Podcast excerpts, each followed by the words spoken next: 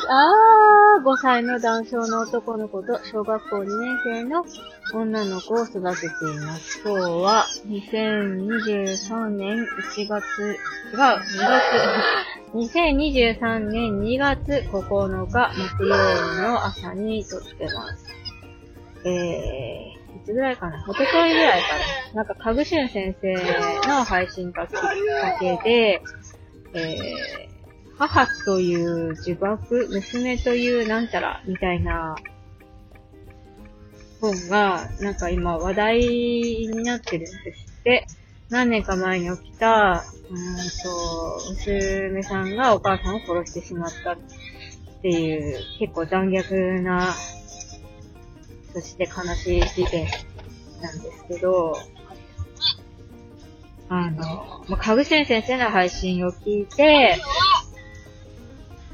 最初は、その、こういう事件があったんですよ、みたいな話だったんですよ。で、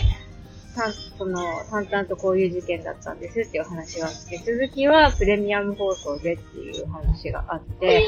えー、プレミアム放送かめっちゃ気になるかぐしゅん先生、商売上手って思ってたんですよね。どうしようかな。ワーママハルさんのプレミアム放送も気になるし、でもかぐしゅん先生のその配信も気になるし、うーん、気持ち悪い、早く聞きたいけどどうしようって思ってて、でもとりあえずは、うんと、かぐしゅん先生の続きの方は重たそうな話だったから、ワーママハルさんの私立小学校と公立小学校の違いの方が、なんかちょっとためになりそうだったから、その心にずっと来なそうだったし、そっちの方先に聞こうと思って、先にハルさんのプレミアム範囲になったんですよね。そしたら、なんか、ハルさんの方でも、その、母という呪縛、娘というなんちゃらの方についてお話しされてて、思いがけず、その全貌をね、聞くことができたんですけれども、そのお話をね、あの、前にも収録で撮ってるので、配信してるかどうかちょっと、現時点ではわからないんですけれども、そう、思いがけず春さんの放送でも聞くことができて、あ、ラッキーなんて思ってたんですけど、今日、えー、もう一回、一般公開の方でかぐしゅん先生が、あの、最後の締めとしてその、ご本についてお話しされてたんですよね。で、うんと、昨日はプレミアム配信の方で、うんと、お母さんについて、虐待してた方のお母さんについてお話しされてたらしくて、で、今日は、その、娘さんがお母さんを、うんと、殺してしまったんだけれども、最初はずっと黙ってたんですって、裁判で。お母さんは自殺して、で、それを隠そうと思って自分がバラバラにしたんだって、それだけ言ってたらしいんですけれども、なんか一転して、娘さんが自分を殺したんだっていうのを自白するようになった経緯とか、うんと、その、裁判の一番最後の、なんか、弁護士さんと、その、殺してしまった女の子のお話みたいなのが、その、本の中に書かれてるらしくって、それが株中先生的にすごく印象に残ったからってことで読まれていたんですけれども、その話をされていて、気になった方は、株中先生の配信と、ワゴモハルさんのプレミアム配信を聞いていただけたらなと思うんですけれども、まあ結構その殺人っていう重たいお話なので、引っ張られそうな人は やめた方がいいかなとは思いますけど、気になるって方は、まあその、かぶせ先生の配信と、まあ、あの、まはるさんのプレミアム、はい、プレミアム放送と、あと、ご著書、私は読んでないけど、まあ、気になる方は、その母という呪縛、娘というなんちゃらっていう本を読まれたらいいんじゃないかなとは思います。あのー、なんか、いろいろ考えさせられるお話でしたね。その、うーん、お母さんが、なんとしてでも娘を医学、医学部に入れたくて、医者にさせたくて、うん、なんかこう、虐待じみたことをしてしまうこととか、で、お母さんに逆らえられ、逆らえなくて、ずっとお母さんのレールに従って、過ごしてきた娘さんの気持ちとか、この状況から打破するには私かお母さんが死ぬしかどっちかしかなかったんだって思ってしまった娘さんの気持ちとか、うん、なんかその、別居してたお父さんの気持ちとか、はたまたその、期待してしまった方のお母さんの気持ちとか、そのお母さんって、お母さんは死んでしまってたから、ご本人がどういう風な感情だったかっていうのはわからないんですけど、そのお母さん自体は、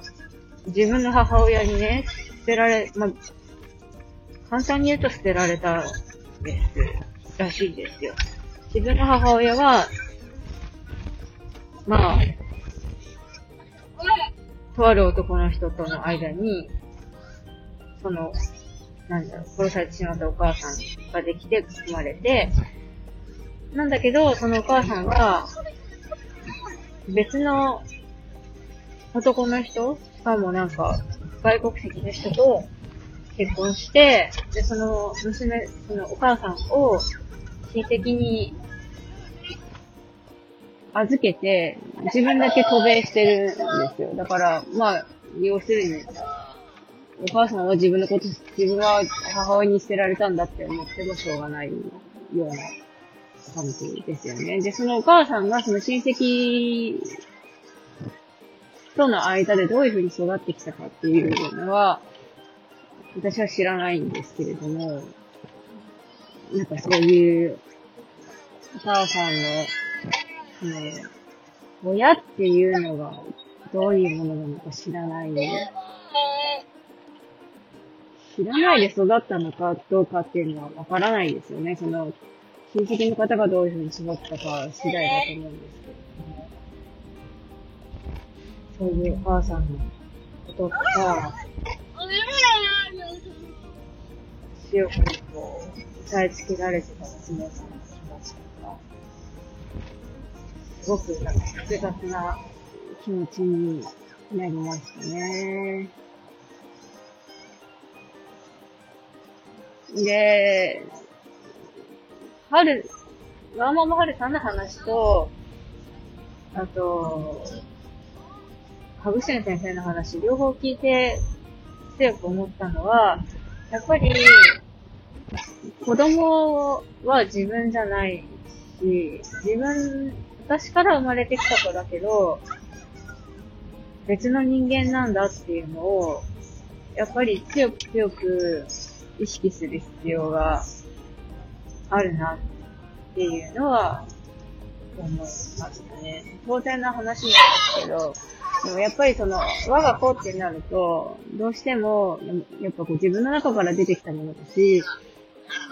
コントロール下に置きたいなって思ってしまう親御さんは多いと思うんですけれども、自分から出てきたものとはいえ、やっぱり別人格だから、その、その子の考え、思い、決めたことを、尊重して、で、なんだろうな。まあ、親の役目としては、いかに環境を与えてあげるか。どうやってその子の能力を引き出してあげるか。でもまあ、親だけがするべきことじゃないと思うんですけどね。環境っていうのは自分で整えられるものだから、大きくなったら、まあ、自分に必要な環境下に身を置いていけるように、うん、導いてあげるのがいいのかな？なんか、うん、答えはないことだとは思うんですけれども、私自身はなるべくその、お姉ちゃんとかはるくんが自分で自己決定できるような人間に育ってほしいなって思うので、そういう風になれるような環境とか考の持ち方なんかを教えてあげてあげたいなって思いましたね。えー母という中学、娘というなんちゃら、なんちゃら 全然覚えてないんですけど、あの、話題になってるらしいので、多分ね、母という呪縛、娘というでやまで検索したら多分、Google 先生がこう答えを出してくれると思うんですけれども、気になる方は、えー、ぜひ調べてみてください。最後までお聴きくださいまして、ありがとうございました。それでは、また。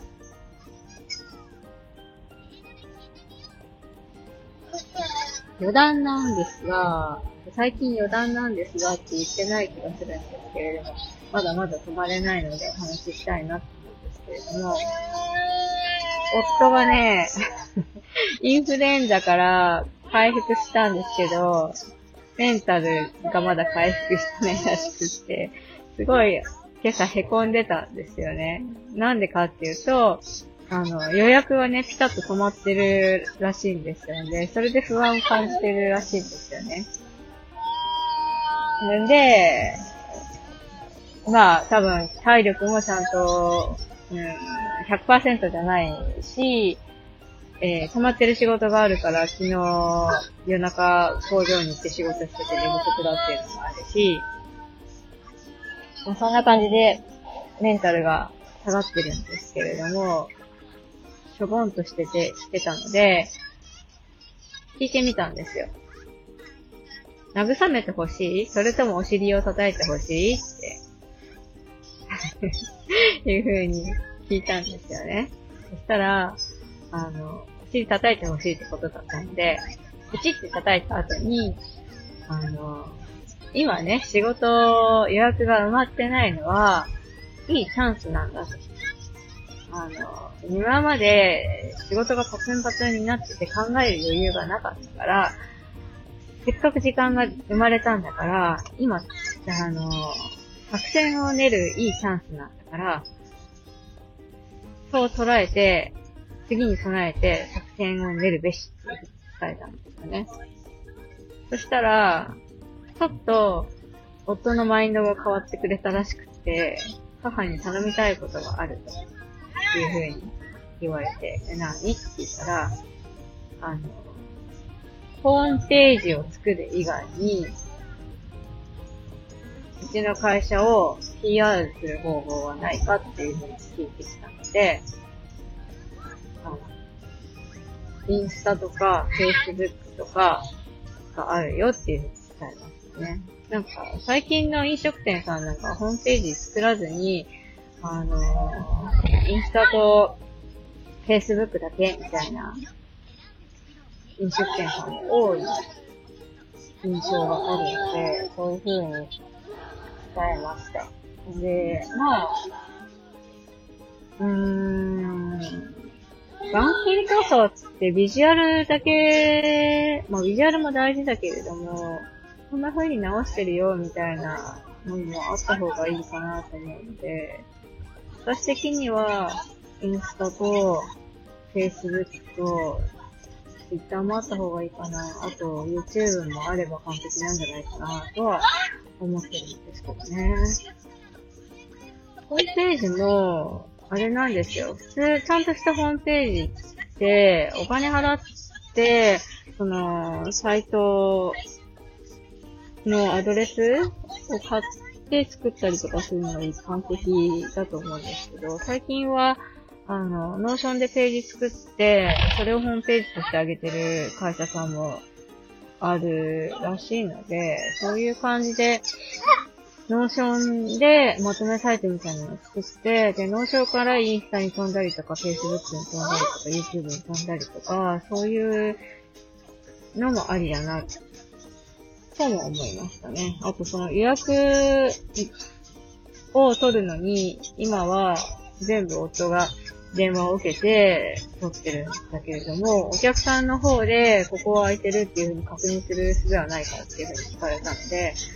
あの、Google カレンダーを使えばいいんじゃないっていうふうになりましたね。なんか、病院さんとか、えー、サロンさん？ヘアサロンさんとかは、Google 使って、あの、予約状況、ケアを、あの、掲示っていうか、お客さんに見せてるところもあるじゃないですか。だから、ローションとかのページに Google のカレンダー貼っつけて、で、この日は空いてる、この日は空いてないみたいな感じにすれば、まあ一目瞭然だし、お客さんの方がそれ見てここやってほしいですっていうふうに、ね、予約取ってくれれば、こっちの手間が減るじゃないですか。なんかね、その、めっちゃ工場の中に車が溜まってて混んでるのに、あの、電話もせずに2台3台持ってくる会社とかね、いるらしいんですよ。そういうのでアップアップになっちゃって、深夜営業したりとか、よくやってるので、改善すればいいのに苦しいならってずっと思ってたんですよね。断ればいいじゃんとか、あの、深夜営業しなきゃいけないぐらい詰まってるんだったら、その、今車がいっぱいだから、夜中作業しなきゃいけないので、ちょっと割増しにしてもいいですか？とか、そういうやり方しないと潰れるよって思って、時々言ったりしてたんですけど、あの、多分私の言うこと聞かない人なので、自分の方、自分でやりたいようにやりたい人なんです。よ。多分それってきっと意思決定が、確か、うちの夫、狼さんなので、多分そういうのが影響してると思うんですけれども、日本その私の言うこと聞かないので、そう、いろいろ改善点はあるのになーって残念な人ねって 残念な人ねって思ってたんですけど、なんか今回ちょっとこう、変えようって思ってくれたらしくて、私にどうしたらいい？って相談してきてくれたので、ちょっと嬉しかったですね。嬉しかったんですよね。こういう風にしたらいいんじゃないっていう風に言ったりとか。やるかどうかはまだわからないですよ。前にも初日やったらって言って、やろうかなってやらなかった、やってないので、やるかどうかはわからないんですけれども、聞いてくれ、来てくれたことが嬉しかったですね。えー、信号で止まれそうなのでおしまいにしたいと思います。それでは、また、北国急行。セメントの会社だ。